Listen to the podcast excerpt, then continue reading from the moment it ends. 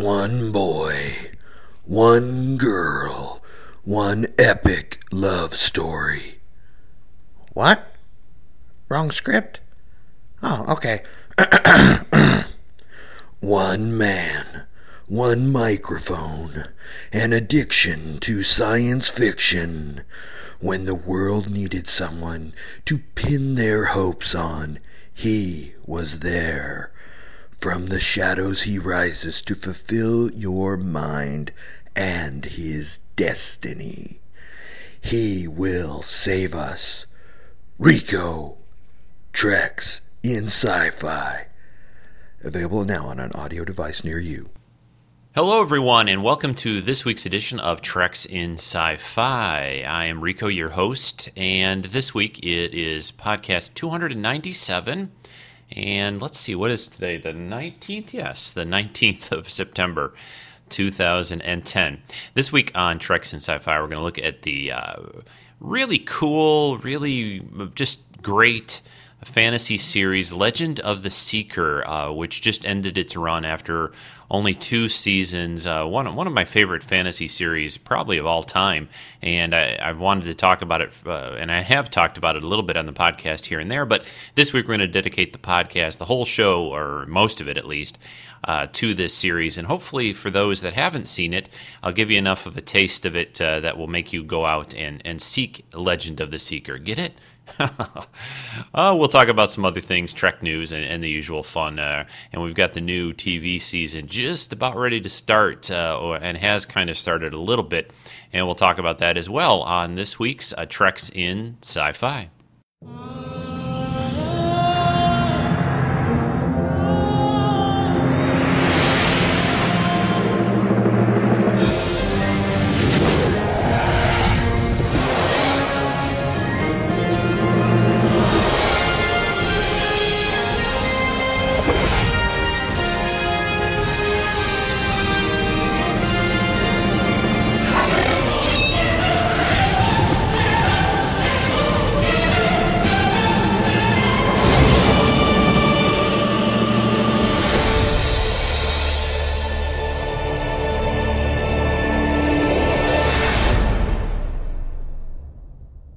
Yeah, that opening there bit was some music from one of the early trailers to Legend of the Seeker.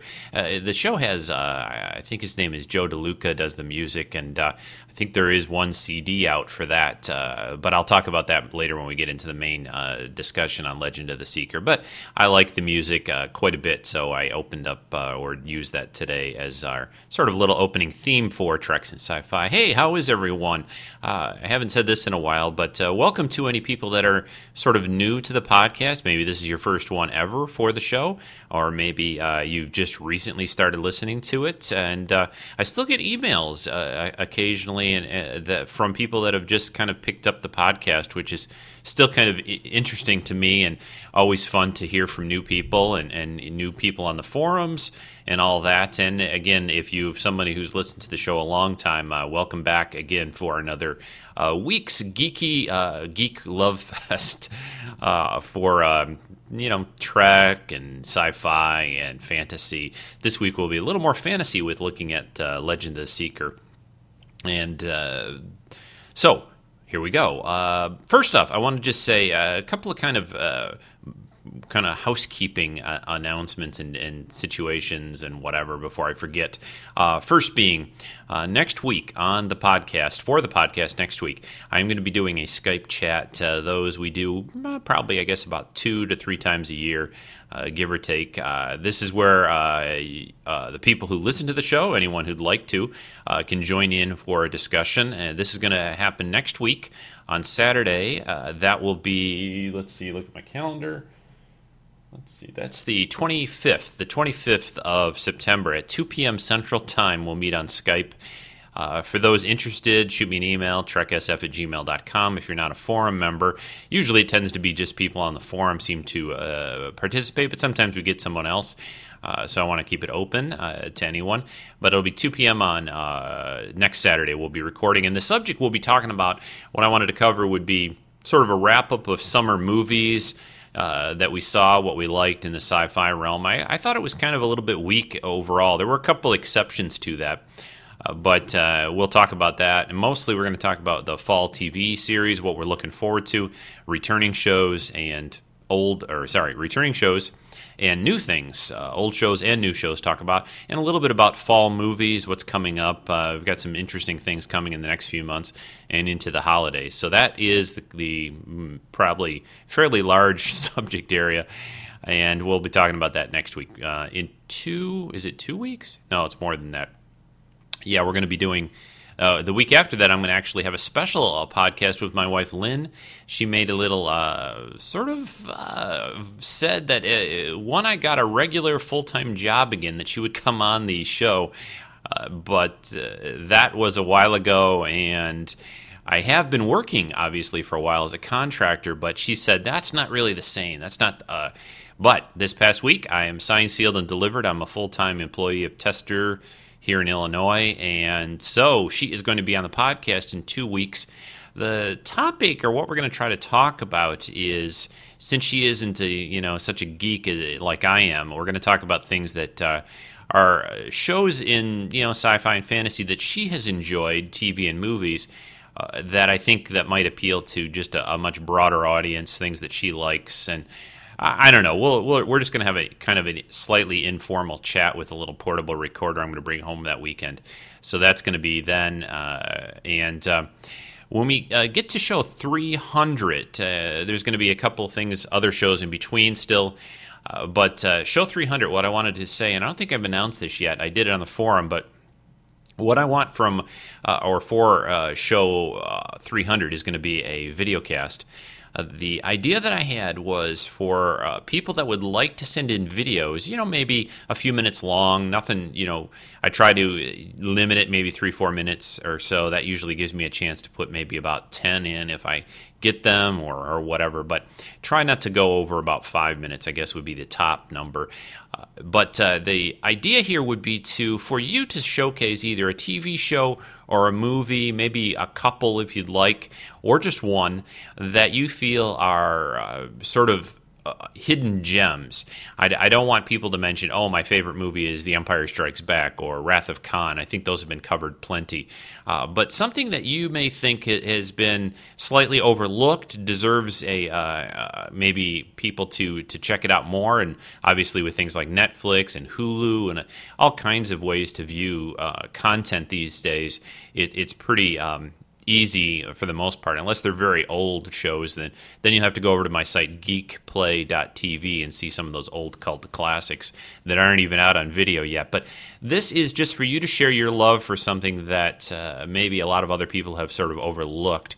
And it's kind of what I do here occasionally on the podcast, today being a good example of that with Legend of the Seeker. I mean, it was I think a fairly popular show, but I don't think a lot of people saw it. So that is what I'd like to do on the podcast from time to time, but this will be your opportunity to do it in video form. Just talk to the camera, tell us what you like about it and why you think people should check it out. You can include little clips from the whatever the series of the movie if you'd like, or I can put those in when I'm doing it and connecting them all. But please start working on those. You can always FTP them. I can get you information about that via my server. That's probably the easiest way, because video files tend to be kind of big. They're very difficult to email around. There's a couple of services that allow you to do it, and you can use those as well. But usually if you know about FTP, you can get it right to my server, and it works real easily. So that is show 300. So that kind of is the bookkeeping stuff. One last thing. I mentioned this, I think, last week. I'll mention it one more time at least. The fees for DreamHost for all the hosting for the podcast, the website, the forum, all that good stuff, are due in September. Actually, I've got about a week or so to go before I have to pay. This is the time, basically, if you'd like to donate via PayPal. A few people have already sent in donations, and I'm very appreciative and thankful for those. That's great. Thanks very much, you guys who have sent in donations. But if you haven't, and you have a $5-$10 that you feel like you get that kind of entertainment value out of Treks and Sci-Fi over the year, let's see, a podcast a week, 52 podcasts a year. 52, although I have some guest hosts, so we can't count those. But, you know, whatever you want to donate, that would be great. There are links for PayPal on the main website at treksinscifi.com, and also on the forum there are links, lots of ways to do it. So PayPal is the easiest and best way to do that, and I would greatly appreciate it. So thanks very much, everyone. I'm going to take a short break. We're going to come back and talk a little bit about Trek and news in that area, and a little bit about sci-fi and movies currently out, and a little bit of, you know, just a variety of things before we get into the main topic of Legend of the Seeker. Hi there, this is Rick Moyer, and I'm proud to say that I'm a geek. I love listening to Trek's in Sci-Fi podcast. In fact, it's the first one I ever downloaded, and I still listen on a weekly basis. I'm also the host of Take Him With You, the weekly podcast that's spiritual, not religious. I talk about all sorts of geeky things, including my faith, television shows, movies, science fiction, and I share some cool music, too. If you want a refreshing look at life with a geeky twist, come take a listen to my program. It's called Take Him With You. You can find it on iTunes, or you can go over to takehimwithyou.com and listen now. Thanks, Rico, for everything you do. I just love Treks and Sci-Fi. Okay, some Trek-related news right now. First, the new William Shatner series, Bleep My Dad Says, I guess that's how you say that title, is going to premiere on the 23rd of September, this Thursday. It's actually going to follow the premiere for this season's, the fourth season of The Big Bang Theory, which is moving till Thursday night. So we'll have The Big Bang Theory at 8. At 8:30, Bleep My Dad Says with William Shatner. So I'm definitely going to check this out. You know, I think it could be good. I think William Shatner has sort of slowly turned himself into a comedian, and I think this could be a lot of fun to see. And it's only a little half-hour show, so no big commitment. I never really watched him when he was on Denny Crane and all that on the Lawyer Show. What the heck was that called again? I don't know why. But anyway, this looks funny, and I'll definitely take a look at it and check it out.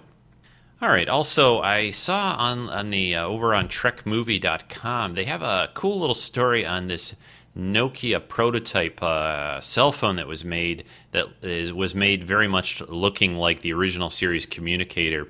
Has the brass grid flip top, the same kind of lighting inside, has a little video screen type thing instead of the little moire or whatever in the center of the communicator. But anyway, it's a very cool, I guess only a small little handful of these prototypes were made. It was never put into production. The guy that posted this was somebody who got one via, I think he got it via eBay is where it was from. But it's a very neat little device, and I still don't quite understand why they haven't come up with a cell phone that looks like that. Although, you know, things like the iPhone and the Androids that are out there, they seem to have gotten way beyond the flip top versions of cell phones that we had for a while.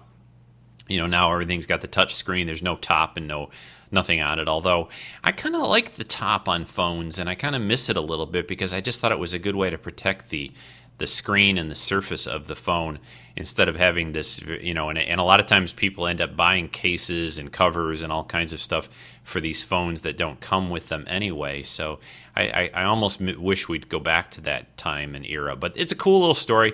You can find it over on TrekMovie.com.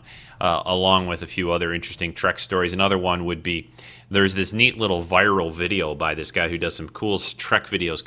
His name, the username on YouTube is SpockBoy. Just do a search for that. And there's this one he did with the Star Trek aliens, and this is involving the sort of ongoing sort of little feud between William Shatner and George Takei, or Takei, sorry.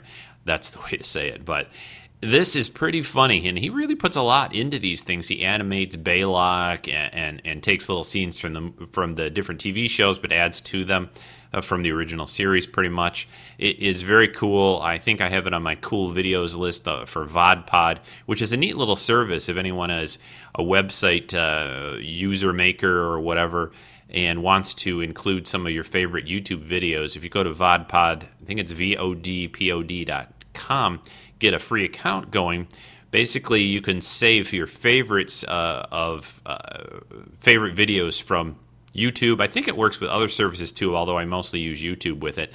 you kind of click on the videos you like, and then it eventually, or it just shows up in your video list, and then you can make a little widget of that and place it on your website to show people what you like. You probably can put a widget on Facebook, I imagine, too, if that's where you'd like to use it, since, you know, everybody's on Facebook these days. I found out just, I keep finding people, more and more people turning up on Facebook, and I just don't like the interface. I just can't get into it. I don't know. I've tried a little bit, and it's just awkward to me, and it's just not intuitive in a lot of ways, and it's just not, I don't think it's all that attractive of a site.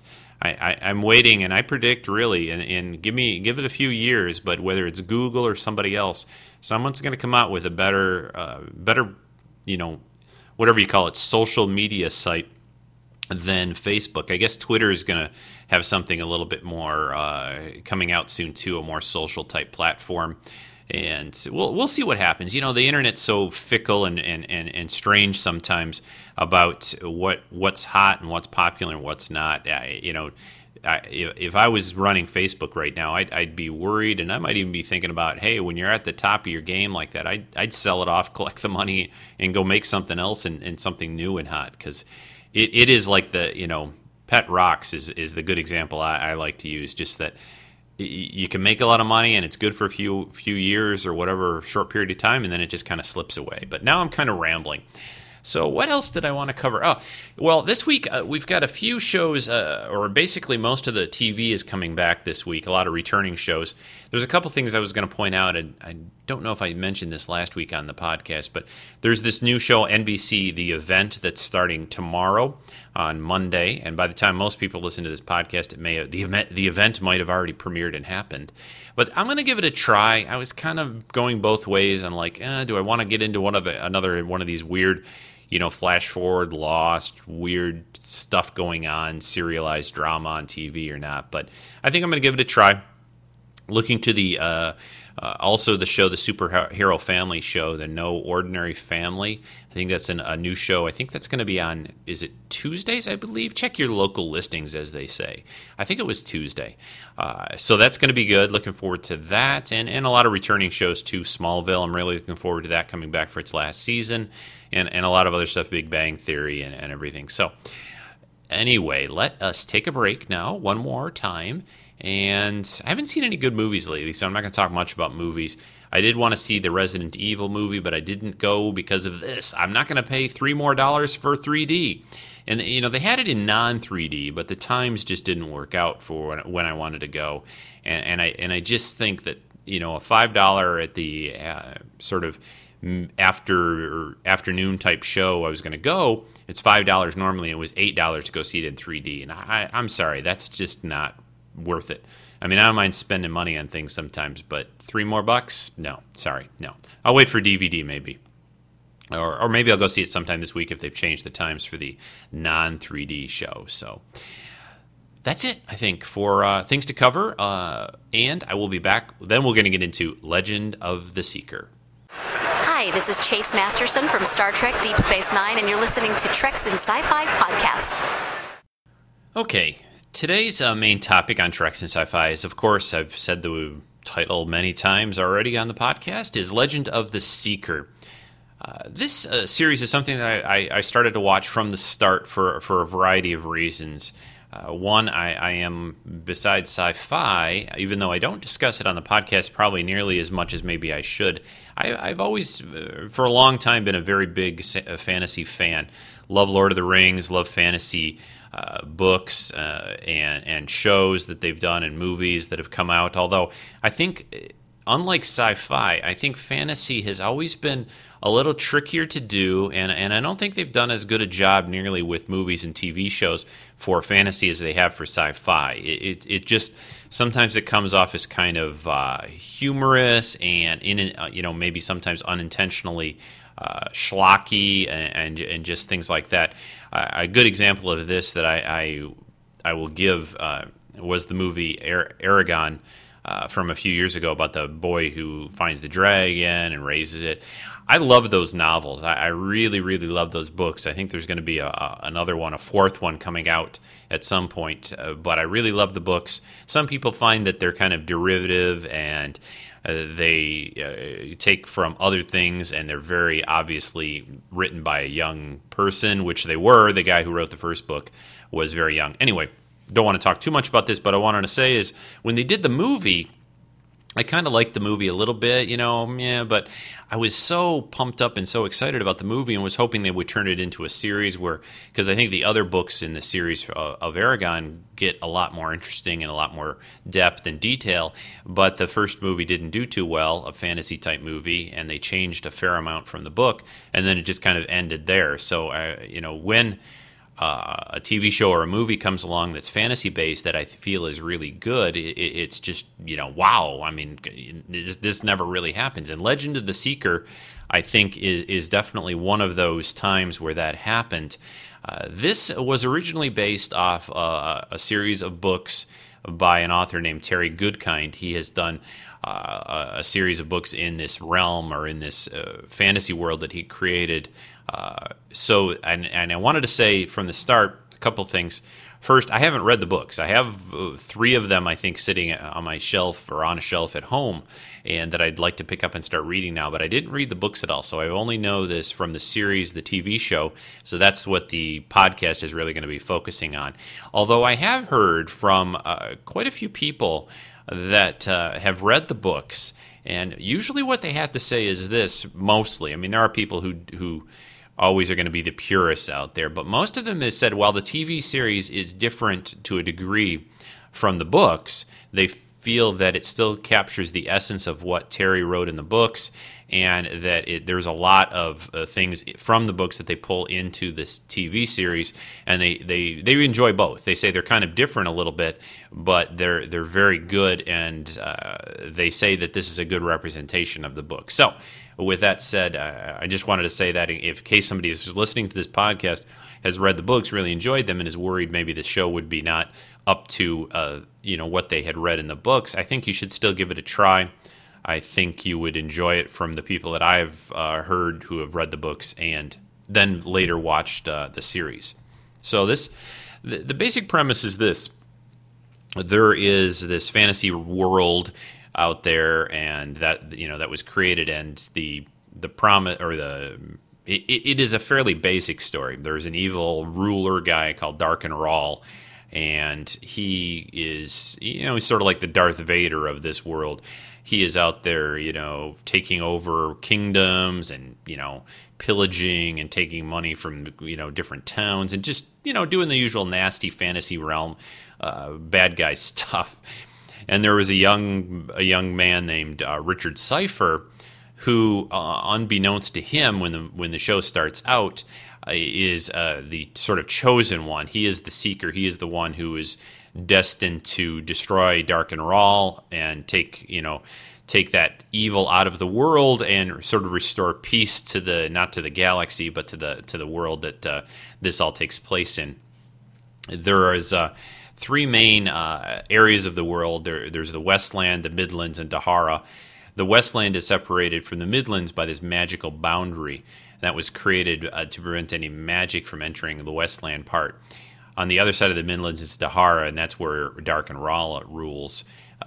So there's various characters in this, but I'm going to go through the main three. There is Richard Cypher, who is the Seeker. There is Kahlan Amnell, who is a mother confessor. Well, eventually she starts out is I don't want to say too much about that, but she is becomes very important to Richard as the series goes on, and I'll talk more about that. And then the third person on their quest to start out is a wizard, Zeddicus Zu'l Zorander. A great name, really, I feel. I should say here at the beginning, I guess, as we get into this and start rolling the actors. Craig Horner plays Richard, Bridget Regan is Kahlan, and Bruce Spence is Zeddicus, or Zed as they normally call him. And there's a couple other main characters that come in, but I'll mention those as we go. And I wanted to slide in clips as I'm talking about this series. So we're going to play one of the early clips that I got. And the way I decided to do this show, rather than try to give you a scattering of clips from a lot of the different episodes, they did 2 seasons in total. I decided to focus mostly on the first episode, the pilot episode, because that gives you a really good flavor and taste for the series. And I also didn't want to spoil too much for the series by going into other episodes. So I will talk a little bit about them, maybe more towards later in the podcast, and kind of things, not give you real details, but kind of the stuff that goes on. But anyway, let's play the first clip for our Legend of the Seeker that I wanted to share with you. These men. Why were they trying to kill you? Your hand is bleeding.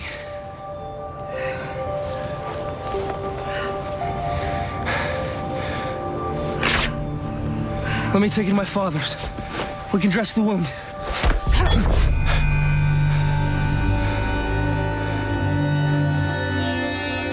Did I do something wrong? No. I'm just not used to people touching me. I'm sorry. It's all right.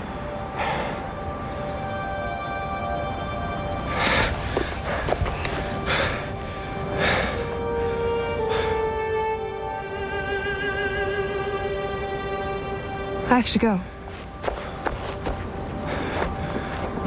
Where? There's someone I need to find. Who? Maybe I could help you. Don't worry about me. I can take care of myself. Why were these men chasing you? You always ask this many questions? I just saved your life. The least you could do is tell me what just happened here. Actually, I saved yours. When you touched that man, what did you do to him? Hey. You want to know what I did to that man? Try and follow me and you'll find out.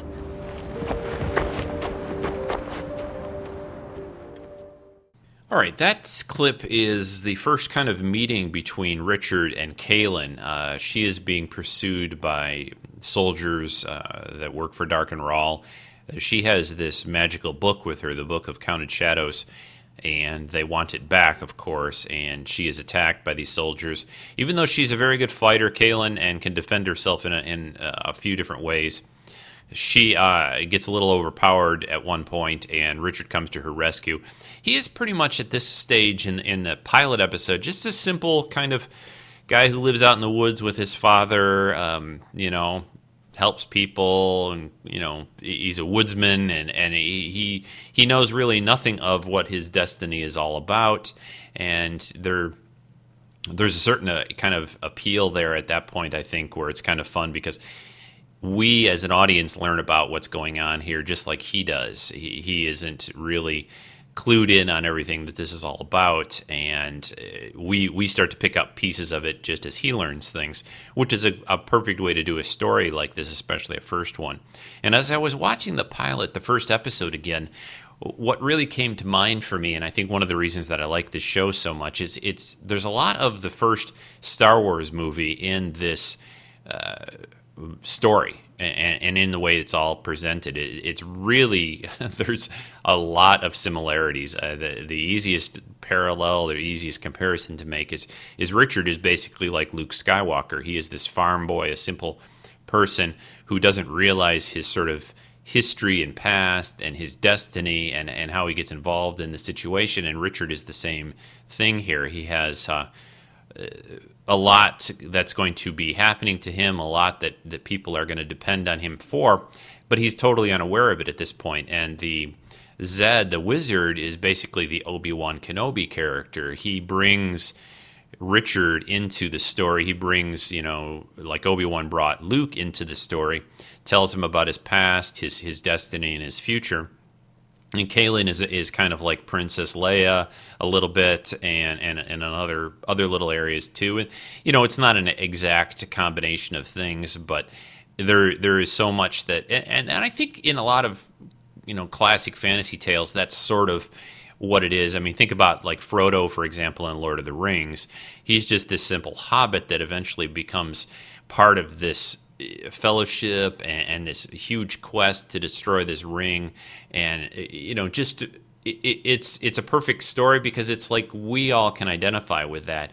We don't feel we're all that, you know, special or important, but these people sort of rise up to the task, and they have everyone kind of has that potential inside them, I guess, in a way. And I that story is, to me, is very appealing, and it's very fun to watch, and just has so much going for it. I think that's why that is used a lot of times in fantasy and other areas of, you know, storytelling and everything like that. So let's play another clip. I need your help, wizard. Sorry, I'm as deaf as a peach and as naked as a baby bird. What did you say? I asked the great wizard, Zeddicus Zu'l Zorander, for his assistance. I think you have me confused with somebody else. There's no confusion. I had help finding you.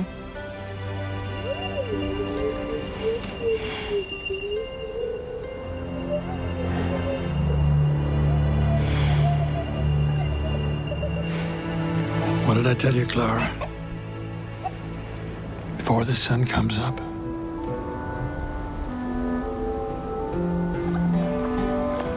well, it's good while it lasted. A nice, quiet couple of decades. Now time is up.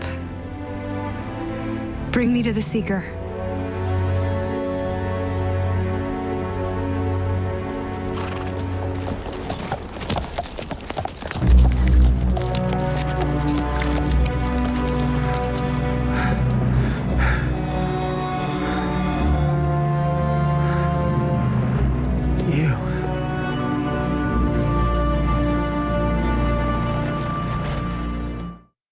That is the meeting there, of course, meeting Zed, and Kahlan is there talking to him, and it's a funny scene. Zed is really a great character played by Bruce Spence.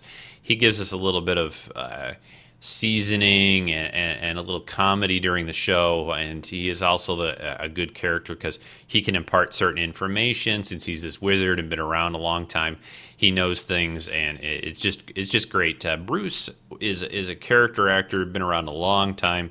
I think he was in the original or one of the Mad Max movies. He's done a lot of stuff, but he is really perfect, well cast. That is one thing, among a lot of things that I wanted to pass on about this show. One of the things for me, at least, is I think the cast is outstanding. I think they picked great people to play the different parts. They're not very well-known actors by any means, but I think they fit their roles very well. As far as when they cast, especially the two main leads, when they cast Richard Cypher, Craig Horner, he is actually an Australian actor, and he's done a few things, but this is probably his biggest main role to date. And they when they saw his audition tape, they really liked what they saw a lot. He was a little bit older than they had, in the books, Richard Cypher is a little bit younger, although Craig's only like 27, I think, anyway, so he's not like some old guy, and he's in fantastic shape. I mean, there's a lot of times you see him with his shirt off in this series, but he is perfect, and they got Bridget Regan, of course, plays Kahlan, and they just found that she was very... seemed very real and could really play a lot of different emotions that character has to play.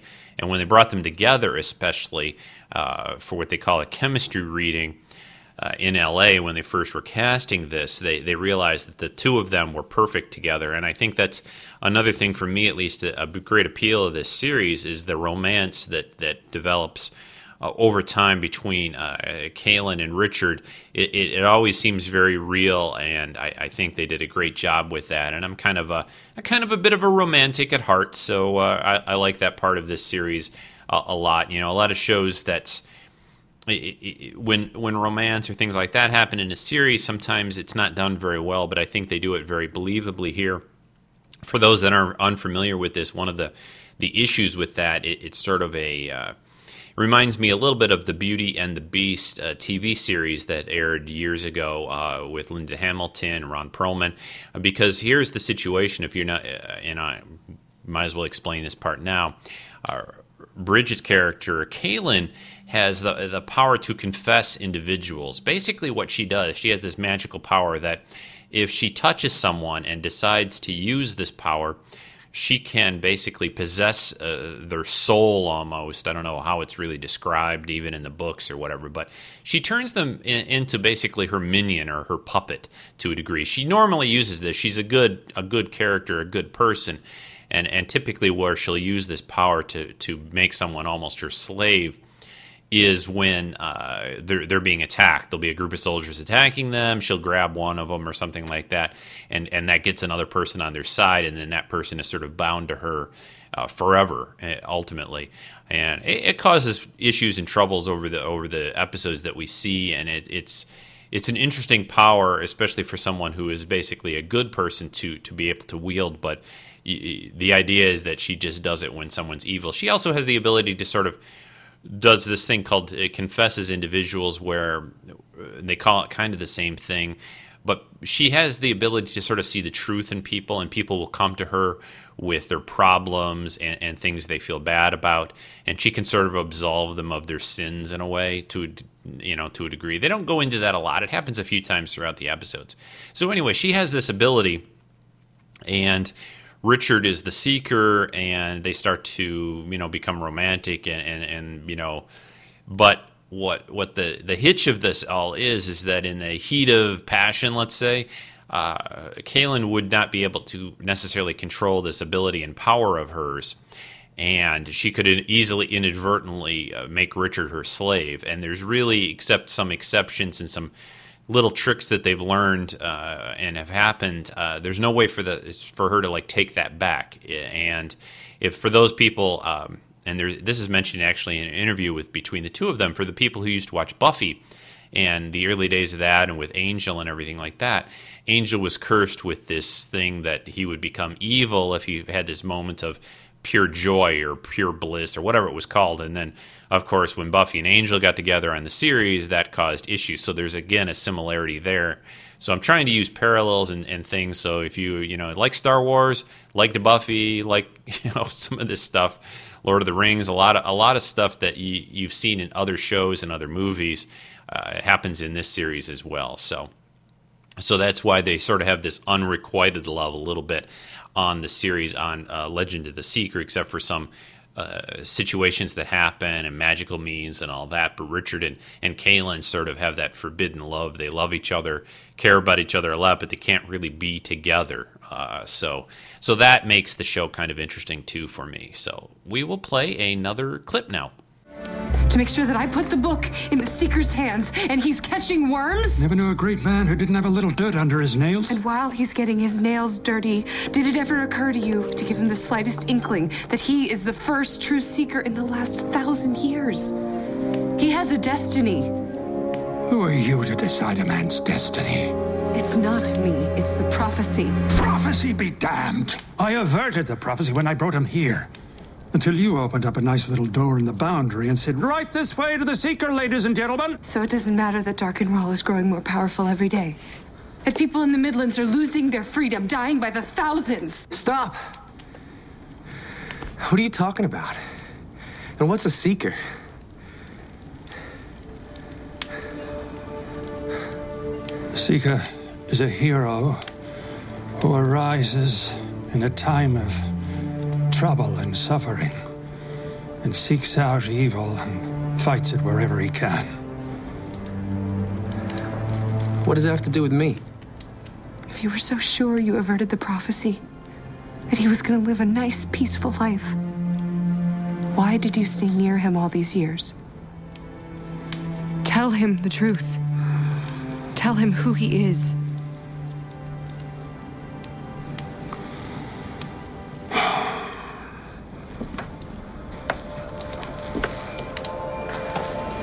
First, you need to know about a man named Darken Rahl. If he is a man and not some twisted wraith of evil brought forth from the underworld to shatter the dreams of humankind. 23 years ago, a great prophet spoke on his deathbed of the birth of a true Seeker. A a child whose destiny would be to seek out and kill the greatest evil of all, Darken Rahl.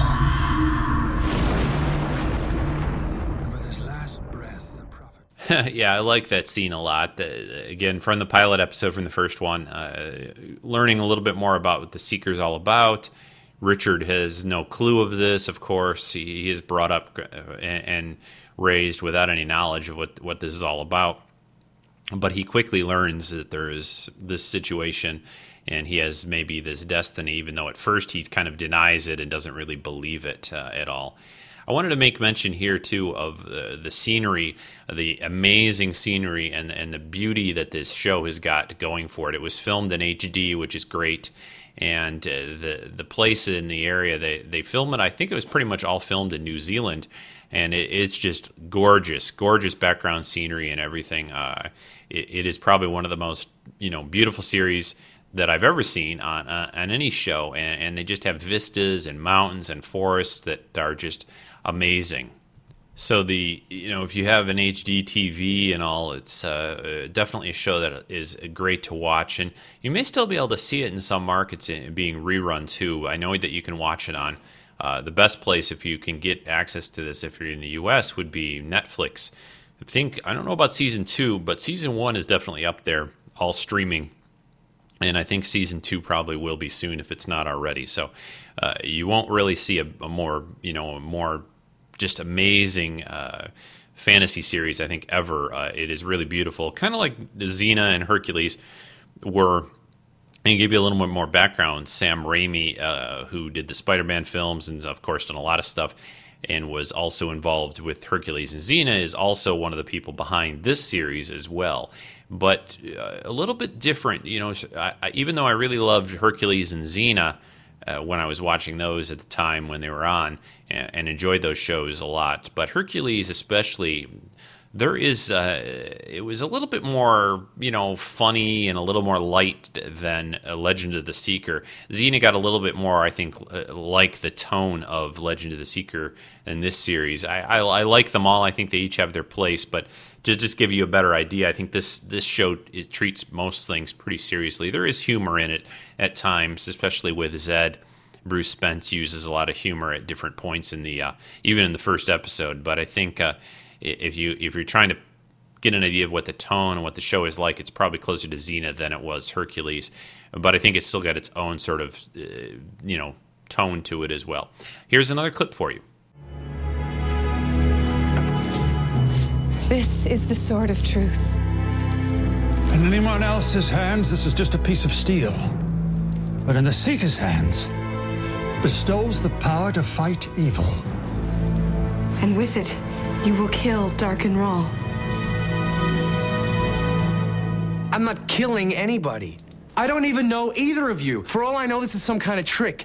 I'm not a Seeker. I don't want any book or any sword. Calm down, my boy. I'm not your boy. My father is George Cypher, and if any of this were true, he'd have told me. Now get out of my way. Richard, wait! Let him go. What? He needs to find the truth for himself. Until then, he cannot be named. Yeah. One thing I like about this show, or the pilot especially, is that it takes, Richard doesn't just jump right into the whole thing. He has a lot of doubts and trepidation about, believing these people and Kahlan and Zed and just he's like, I'm just a guy who lives, here and chops wood and stuff like that. I don't know anything about, killing people or don't want to. And so it's good. It works out. I mean, they can't prolong that forever, and it does get sort of resolved. You hear through the clips of the first episode, but it's good. The first episode also wasn't just an hour long. I think when it was broadcast, it was 90 minutes in total. I think an error, and I think it's a little less than that with commercials, or maybe it was 2 hours. I'll have to look at the running time again on that. But anyway, it was more than just an hour long episode. They did have to cover a lot in the first episode. It's probably. Well, I think the pilot's a good episode, and of course that's where you want to start if you want to watch this. The other episodes are a little tighter. There's a lot of stuff they have to cover in this first episode, and maybe they could have busted it up into two parts or whatever, but it gets you going and it gets you into the whole situation, and they're off on the main quest, which is just, you know, to kill and destroy Darken Rahl by the end of the episode. Time for another clip. Zed told me. He said you're not my father. Of course I'm your father. That it was a lie. No. Every word he told you is true.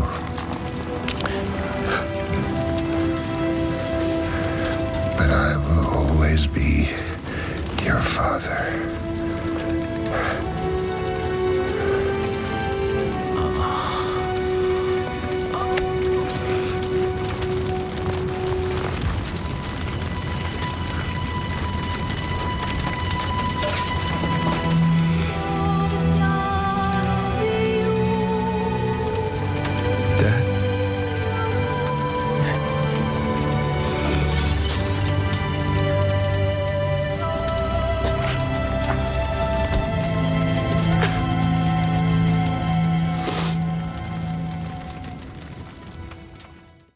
So that in that clip, you hear from Richard's sort of adoptive father, George, about this is all true, what Zed has told him and everything. And again, there's a very parallel similarity to Star Wars there. He's rushing back to see his father, and just like Luke rushes back to see Uncle Owen and Aunt Beru, and things don't come out and turn out to be quite as good or the way he'd hope. So.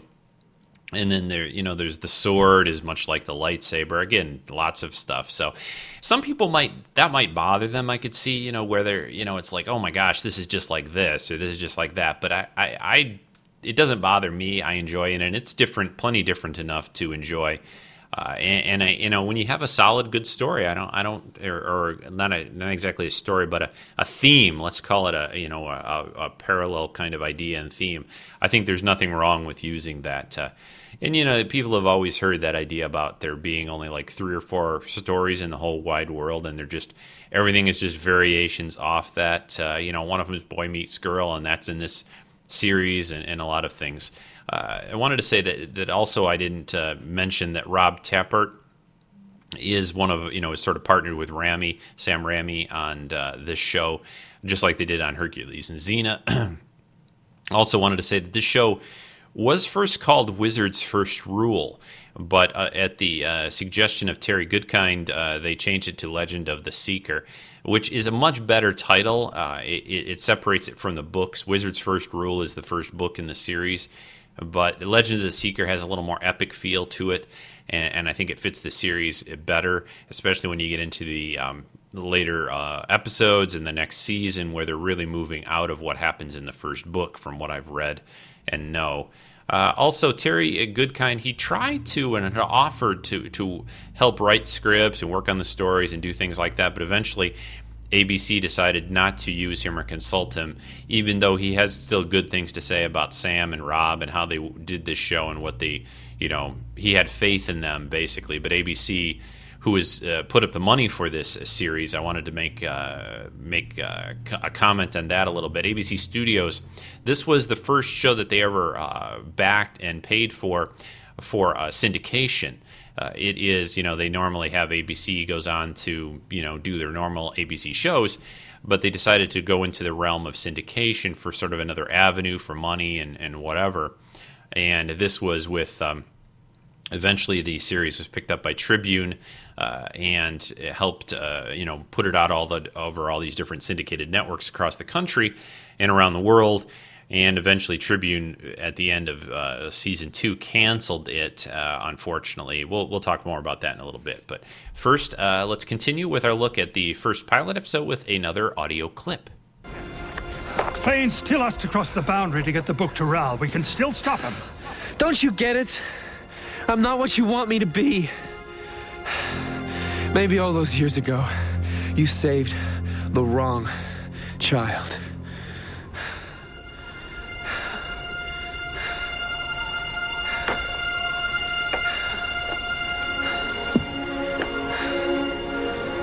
No. You are the true seeker. If anybody failed, it was me telling myself this storm will never come. Kahlan was right. I should have prepared you. What happened to your father is only the beginning of Rahl's evil. But you can stop him. You and only you. How? In this life, we cannot go back, only forward. You have a great destiny ahead of you, Richard Cypher. If you're willing to accept it. I've lost everything. Not everything. You have me and Kahlan. And most importantly, you have yourself. Everything your father brought you up to be. And if you stop Rahl, then your father and Kahlan's sister won't have died for nothing.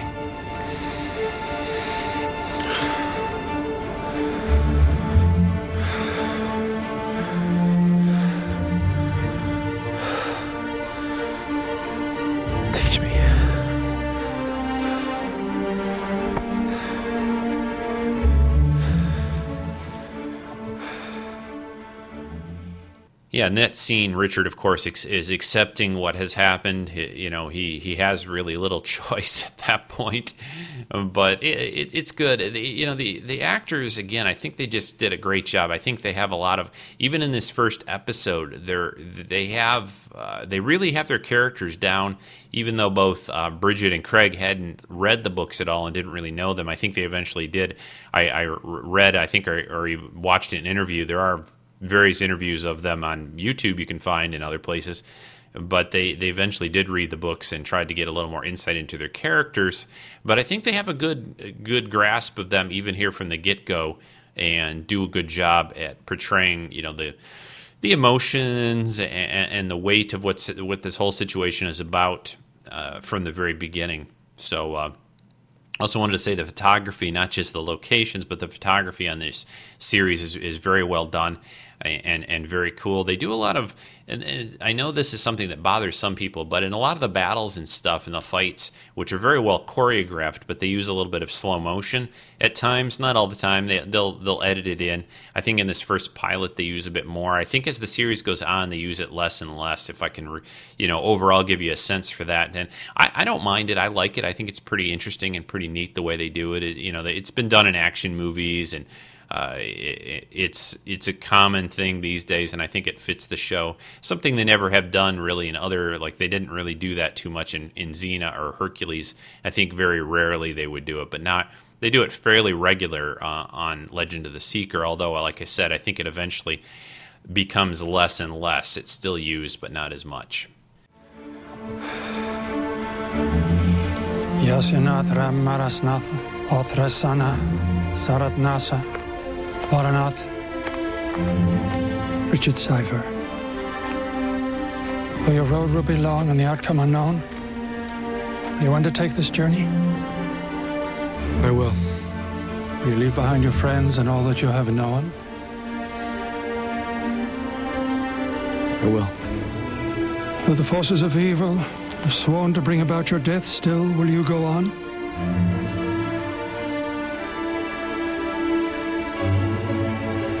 I will.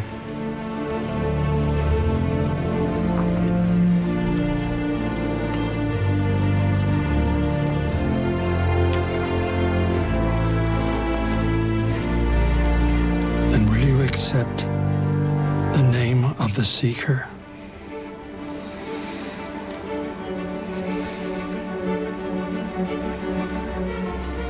I will.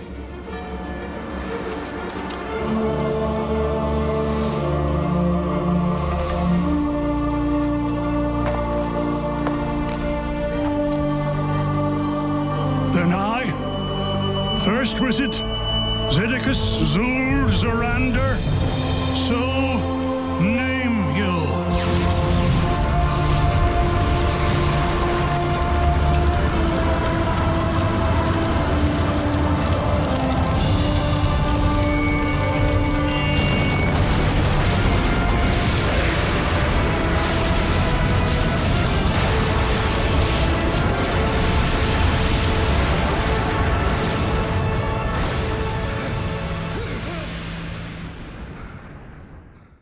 in that clip, of course, is a very big scene in the episode where Zed has to name the first wizard has the ability to what's called name or appoint and say that this is the Seeker, and it sort of gives him his, you know, it's an official thing. There's sort of a magical element to it, and they hand the Sword of Truth, this very cool sword, to Richard, and he holds it up, and lightning flashes, and it's pretty neat. I dig it. I dig it. I was going to say earlier, I kind of got off on a sidetrack, you know, but my, you know, I've enjoyed fantasy for so long. I mean, I've done a lot of playing of D&D, and I play WoW and other fantasy games online and some offline, you know, back in the day of even the good old Bard's Tale and lots of things over the years, Baldur's Gate, and it's just this is something that I really enjoy. I like this kind of story, and it's a lot of fun to see on TV. And I'm just so sad it's gone now. I just can't believe it is. It was so good for 2 years, and we'll talk about that in a few minutes, and then I'll really get into it and really rage, you know, like I always do. And Treks and Sci-Fi, right? Nah, Rico never does that. I always knew you were meant for more than just clearing trails. You believe us. You'll help us find Fane? Well, how can I say no to, what do you call it? The Seeker? An inexperienced, untrained Seeker. We need to go now. You need to rest. Food, fresh horses. It's a day's ride to the boundary. Plenty of time to catch up. We'll leave again first light.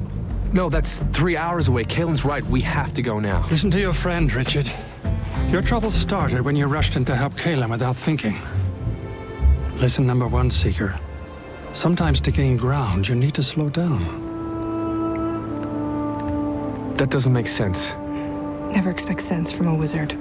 Especially a hungry one. I'm not good on an empty stomach. Well, you're in luck. My wife makes the best spice soup in Heartland. In that scene, we get to meet a friend of Richard's who is somebody that we'll be familiar with, people who are into this genre of sci-fi and fantasy, because he's played by an actor named Jay LaGaia, who played Captain Typho in some of the Star Wars prequels. You know, he was kind of like Padme's, you know, guard or whatever you want to call him. Anyway, he is in this show. He plays Adele or Chase Branstone, and he helps Richard, you know, various times throughout the series. Is interesting and good character, and it's fun to see Richard with a friend in the show. I also haven't said much about Darken Rahl yet, and I don't think he's too much in these clips, so I'll mention a little bit. Craig Parker is the actor who plays Darken Rahl. Really does a great job. You know, he's kind of a bad guy, but you also kind of like him a little bit, which is true, I think, or should be true with any good bad guy or villain. He can't be completely black and white. You have to sort of understand him a little. He is he's an actor from, I think he's from New Zealand too, but he's Halder. He plays. He's in the Lord of the Rings, couple of Lord of the Rings films too. You'll see some overlap in this series for people that you've seen in other fantasy and movie and TV from, you know, different things. Like I've mentioned as we've been talking about it, they'll be familiar to you. For example, Jolene Blaylock, of course, who played T'Pol on Enterprise, turns up in a guest role in the second season. Probably, I don't know, maybe about 5 episodes, something like that, give or take. She was in there.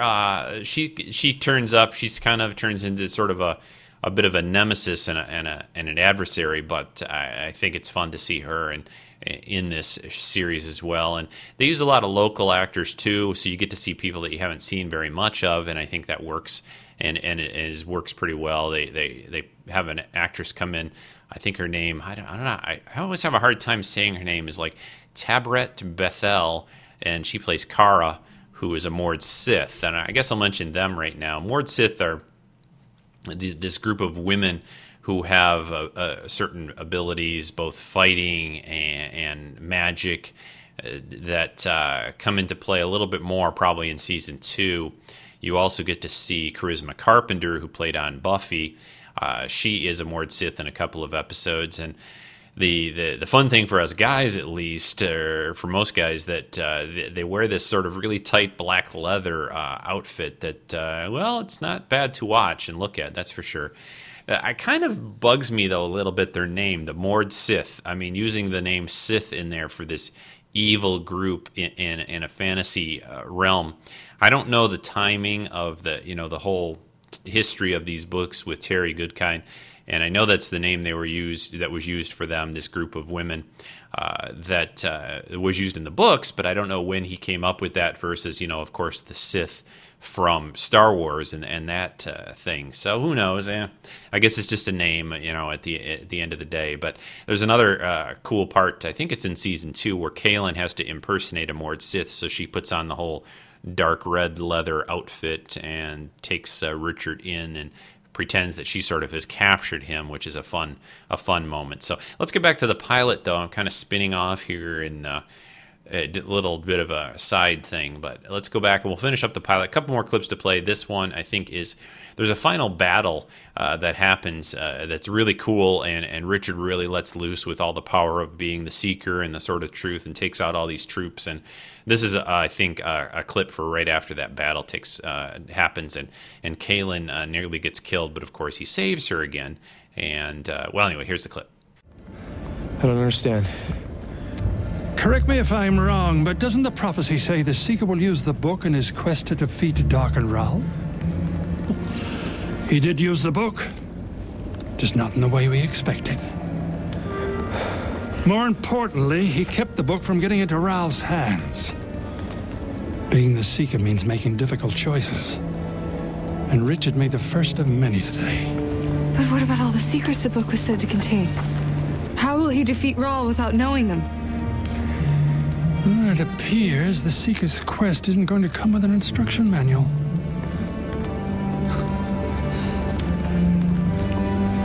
Where to now? The boundary is open. We can go either way.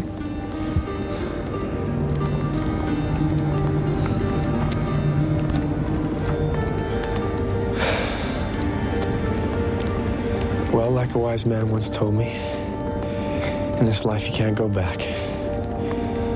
Only forward. Spoken like the true Seeker.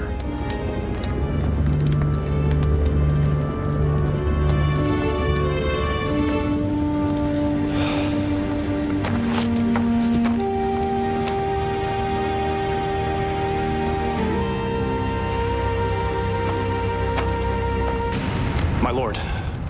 One of our sorcerers from the boundary has sent news from Caldrith. He was the only survivor of his artillery battery. The only survivor? Yes, my lord. They succeeded in penetrating the boundary, but the Seeker killed them all. The book? Destroyed, my lord.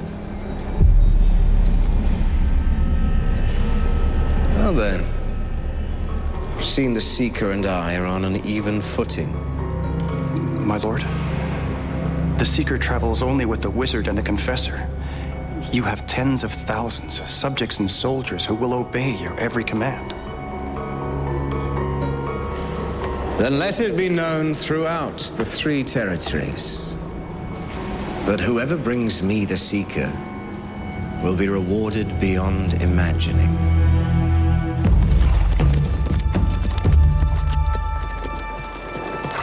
So where are we going exactly? Find Rahl, of course. Won't be easy. He moves from palace to palace, temple to temple. His spies are everywhere.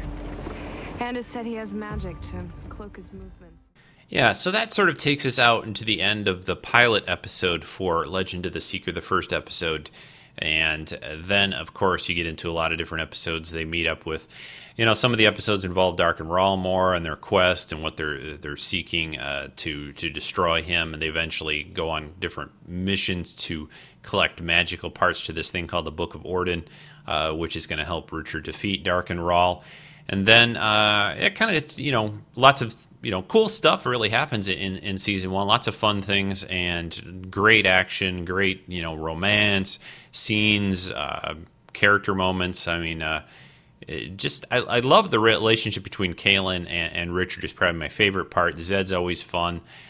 He's great. The guy's really tall too. He's like really a tall guy, and fits the role of sort of this wizardly character. I don't know. Wizards always seem to have to be really, really tall and kind of skinny and everything. There's a fun scene. I played a little bit of the clip from it, but you couldn't see it obviously. When Kahlan first runs into Zed and meets up with him, he's kind of out in the woods at night. Naked. Of course, it's television, and they don't show that exactly, but it's a fun scene, and again, he's great. I'm going to play here a clip from, this is a preview trailer that was put out when season 2, during the interim between season 1 and season 2 to preface, and there was a whole kind of other new mission that they go on in season 2. So let me play that trailer for you to give you a taste for that. As I feared. Creatures escaped from the underworld. It's a Skreeling. Like the nursery rhyme? The Skreelings are loose, the Keeper may win. His assassins have come to rip off your skin. If I remember right, the poem says the only way to kill it is to hack it into pieces. Richard tried hacking it with the Sword of Truth. It didn't even seem to hurt the creature. If we can't kill it, we'll find it and trap it. Our problems are far greater than one nasty monster. This crack in the earth, it's a tear in the veil that separates the underworld from the world of the living. As long as it's open, there's no way to prevent the Keeper of the underworld, the great enemy of all that walks, breathes, and grows in the light, from sending his minions to bring death to every living thing. This happened when I killed Rahl, when the boxes of Orden exploded. Wizard's second rule. Greatest harm can come from the best intentions. If I did this, I'll find a way to undo it. The only way I know of to close a rift is the way the Creator sealed the underworld at the beginning of time. The Stone of Tears. He who possesses the stone will be able to repair the veil. We'll find it.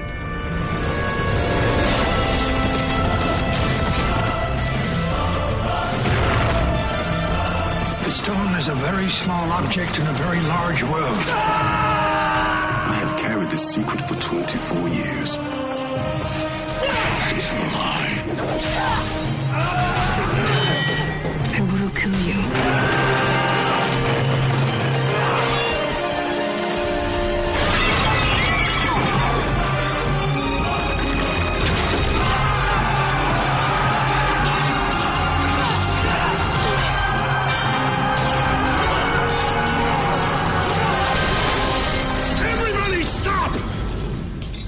He can only see you if you move!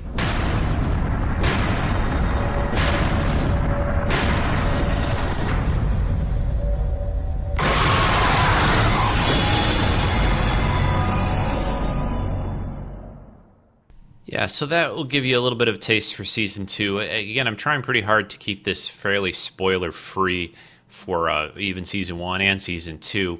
I do want to play another clip here of this is an interview. I think it's from TV Guide that they did with Bridget Regan and Craig Horner. You'll hear Craig speaking in his normal native Australian type accent. He makes it go away pretty much for the series, and it speaks more with a kind of American, I guess, accent. In the role of Richard Cypher, but this and the hard part about this little bit of an interview, and you can see these things on YouTube, so look it up yourself. But they sort of put the questions in text, but you don't hear the guy ask them. So I'm going to try to tell you what they're asking about before you listen to the clip, so you can keep this in mind. The first question that they're asking is about pranks on the set, and they mention Michael Hurst, who actually was on Hercules. And he played Aeolus on Hercules, and he's turned into a pretty regular director. He directed several of these episodes, and I guess he played a little prank on them one day. So that's the early part of this little interview. It's only a couple minutes long, 2.5 or so. And then they ask them about who would you rather kiss? Who would you rather get together with? A Mord Sith or a confessor? And, of course, that kind of is a funny little thing because Kahlan or Bridget plays Kahlan, a confessor, and they're kind of sitting there next to each other on the couch talking about this, and And Richard, or I'm sorry, I should say Craig, answers that, well, he'd rather have a Mord Sith kiss him because, you know, if a confessor kind of does that, then they have this danger of confessing them and turning them into a little puppet and all. And I think there was something more about, you know, girl-on-girl kissing for the ratings because the Mord Sith tend to do that a few times in the show, and I think Bridget says something about, well, whatever's good for the ratings, and they, you know, it happens a couple times on the series, but again, it's TV. But here is the interview, and then I'll be right back, and we'll kind of try to wrap this up a bit.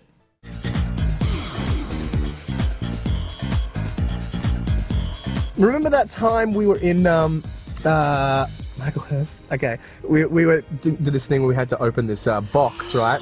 And we were going to see like God. That was so funny. We had to react to like this. We're supposed to be dead body, right? Dead body. And our second take on it, we open it up because we go out, we get our checks done, we come back into the scene, and they're all ready, and they're like, okay, roll, because we don't go in until like this, like, okay, turn over. Oh shit, yeah, let's go, cool.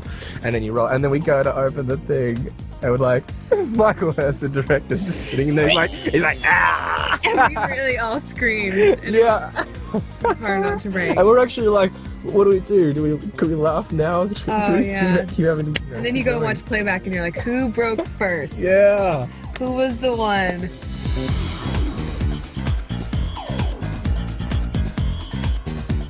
Hey, actually someone asked me this. Yeah, that's right. And I said I'm more Sith because I mean no, because I was like, once you do it, you're like a puppy. You're a slave. You lost your soul. So I was like, you have I'd rather bear the torture just to get a bit of nookie. What he's saying is he loves pain right now. That's what he's actually saying. I just don't know if we could idea. What? Yeah. Believe. We will make it work somehow.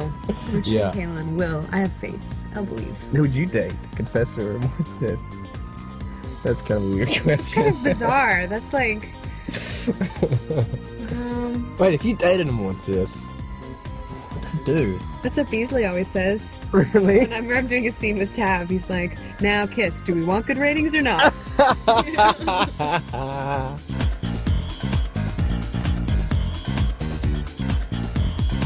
Yes! I did a baby sheep. Shirley! Aww. Yeah, finally I got to. I can't eat lamb anymore because of that Shirley. Right? Yeah. I mean, every time you go to like, there's sheep everywhere, but you cross the fence and they're like, meh, like running away, of course. Like, why are they going to be like, hey, what's up, buddy? Pat me. Awesome. But there was this one little lamb who, thank God, was only a little pen, so she couldn't go anywhere. So you're like, come here. Shirley got brought to my trailer and I got to hug her. Oh, KP brought her to us, right? Oh my god, he's like, I loved it. We shoot out at this... I'm not hungry. Aww.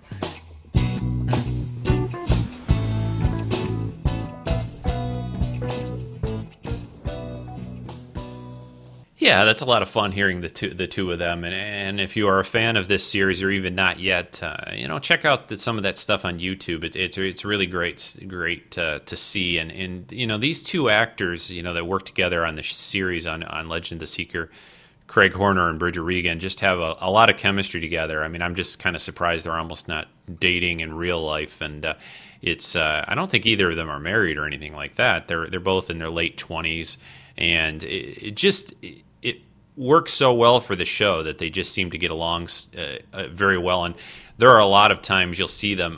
There are pictures and different websites. There's just do a Google search for Legend of the Seeker. There's a couple of really great websites that cover the show and the books as well online if you want to learn more. And there are some photos of them at different events, and they're always kind of goofing around a little bit. And what I always notice is that Craig, who played Richard, is not really a very tall guy, and most of the the photos you'll see of them together, usually Bridget, who played Kahlan, looks usually about 4 or 5 good inches taller than him, although she's usually in heels and he isn't. But I'm not sure. I think they're probably closer in height than that usually shows. On the show, they looked usually pretty much the same height. And so just a little side note. Let me... play now. I have one audio clip from someone, one of the guys in the forum, Dan or Shepard, sent me in his comments. I know there's a few other people that have seen the series or seen part of it, but this is the only clip I got to play for you this week from anyone else to mention what they think about Legend of the Seeker. So I'm going to play that, and I'll come back and finish up the show. Hey, Rico and Treks and Sci-Fi listeners. This is Dan, Shepherd from the Forums. So, Legend of the Seeker. I just finished watching this show a few weeks ago, and I have to say it is fantastic. The whole series, fantasy series, I can't think of many that I enjoy. Actually, I can't think of any other ones that I watch on TV, so maybe that's why I can't think of any others I enjoy. But yeah, the whole thing, the setting, the cast, they work so well together, I thought.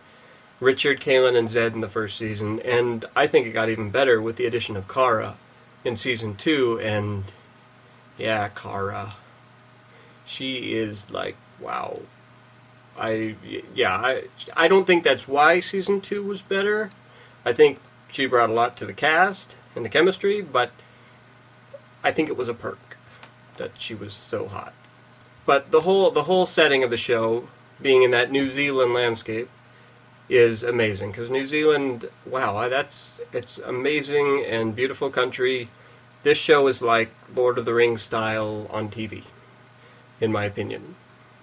And what actually, you know, what this really makes me want to do while watching the show and having finished watching the show, it really makes me want to read the books, because it so frustratingly got canceled, and I want to know what happens next.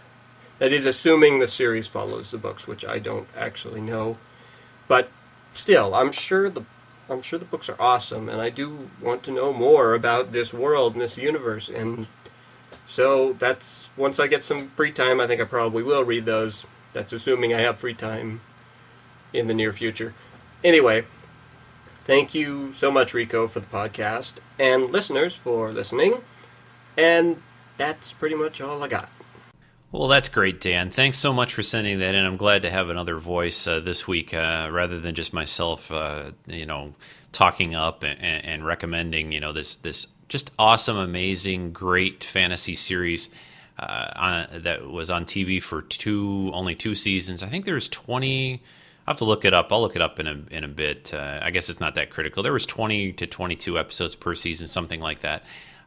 So it's still great, and don't be dissuaded that there's only 2 seasons. They do kind of wrap it up pretty well by the end of the series overall, so you're not left hanging or anything like that. I think they were aware of what was, that it was maybe going to end, and I think they wanted to finish out what was going on in season 2 anyway. So it's not like you're really left. Some shows just get yanked, and you're left really hanging. And I know some people won't watch because, oh God, I don't want to be just watch a season or two of something and then it just end in a really bad place, and I never know what happens.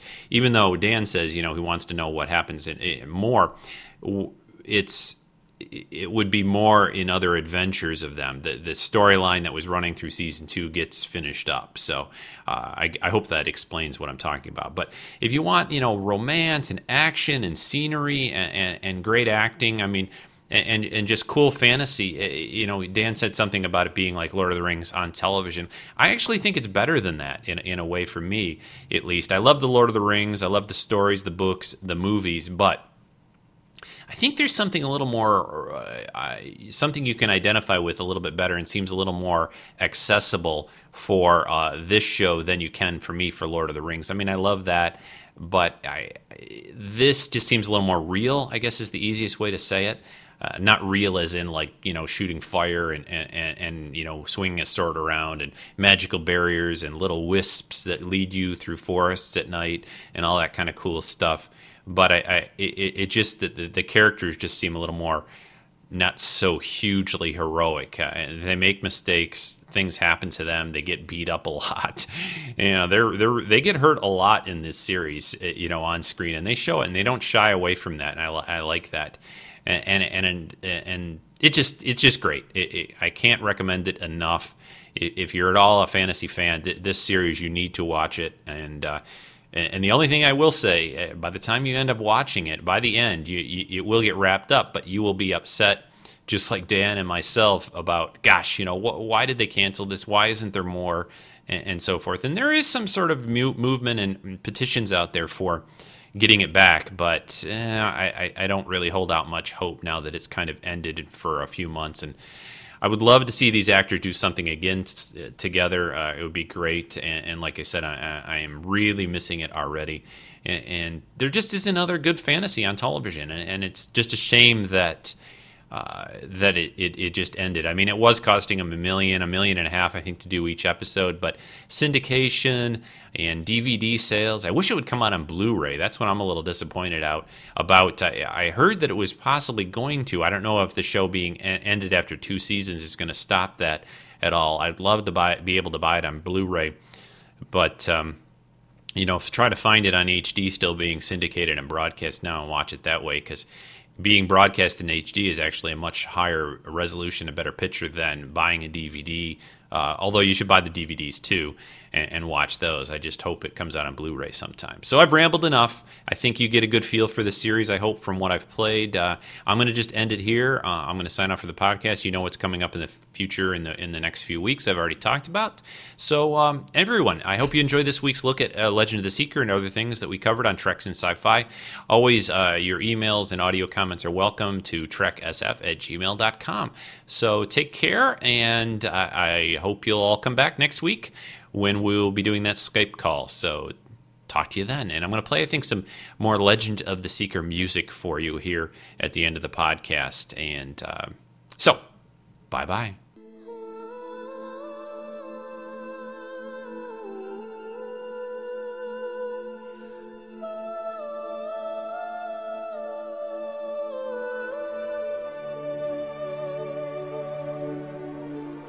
This has been a Rick Dostie podcast production.